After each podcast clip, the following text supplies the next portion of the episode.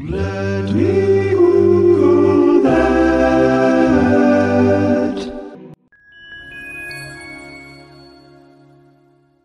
Perhaps the most famous work in the genre of flash fiction or sudden fiction, sometimes called six word stories or six word novels, would be the following For Sale Baby Shoes Never Worn. The idea is that it has a beginning, a middle, and an end. That sentence, if you will, conveys a full story from start to finish. The implication being that a parent, probably a mother, is selling an item from her collection of baby things which she no longer needs, presumably because the baby has died.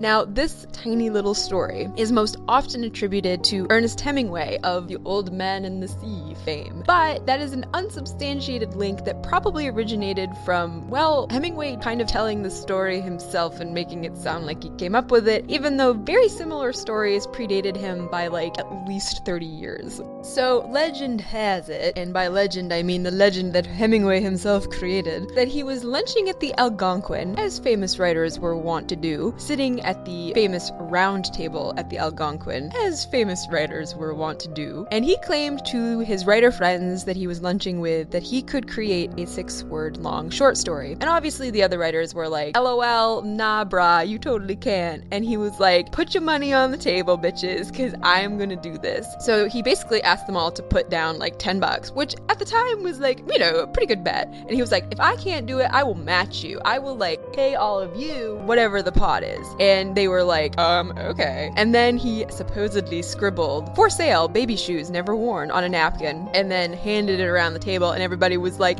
and he was like, yeah, I know. And then he got all the money. Then he like told that story to people to make it sound like he came up with it. However, in the Spokane Press in 1910, when Hemingway would have been like 9 or 10 years old, an article titled Tragedy of Baby's Death is Revealed in Sale of Clothes ran in the paper. Now it's fairly short, but I'll read it. It says, The world is indeed a complication of joys and sorrows, a continuous play made up of tragedy and comedy, and even in everyday life, items and experience, small and unusual to us, perhaps, is woven a little story of the heart. Last Saturday, an ad appeared in a local paper which read, Baby's handmade trousseau and baby's bed for sale, never been used. The address was on East Mission Street. This perhaps meant little to the casual reader, yet to the mother who had spent hours and days planning the beautiful things for her tiny baby, it meant a keen sorrow and disappointment. She had perhaps dreamed of a time when her little one should be grown up and could, with a source of pride, look back upon its babyhood days and display the handiwork of its mother in the first baby clothes worn and the first trundle bed it had slept in, when it first opened its eyes upon the beauties of the world. But the hand of fate had been unkind and took from the devoted parents the little one which was destined to be the sunshine and light of their life, and the mother, in her, a desire to forget her sorrow by parting with anything which reminded her of the little one, advertised the garments as a sacrifice.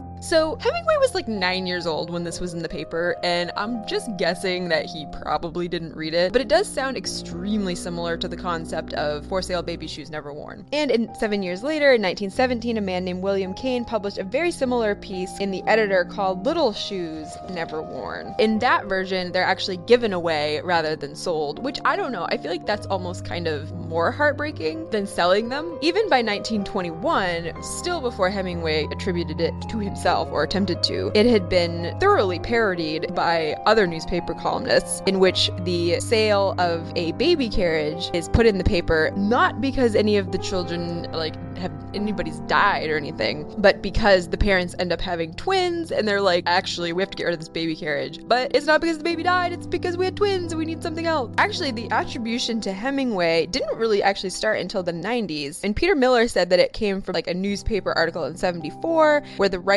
from Hemingway's story who had been with him at the Algonquin seemed to confirm it. And some of the biographers who have written about Hemingway extensively also seem to think that it's true. But then in 1945, in a Tucson newspaper ad under the miscellaneous sales section, there is one that is almost certainly the origin of this story because it says small pile of scrap lumber, nursery chair, baby shoes, never worn, size 2. I mean, okay, Hemingway. I see what you did there. So, I don't know. Maybe Hemingway was just sitting on this for a long time and was like waiting for the right moment to make it happen and make some money. Or maybe it was totally a coincidence. Maybe he did actually have that conversation at the round table and he thought that he was being like super brilliant and devastating, but it had already been done. If you're interested in the sort of debauchery that went on at the Algonquin Hotel at the round table with uh, the likes of Dorothy Parker, you should definitely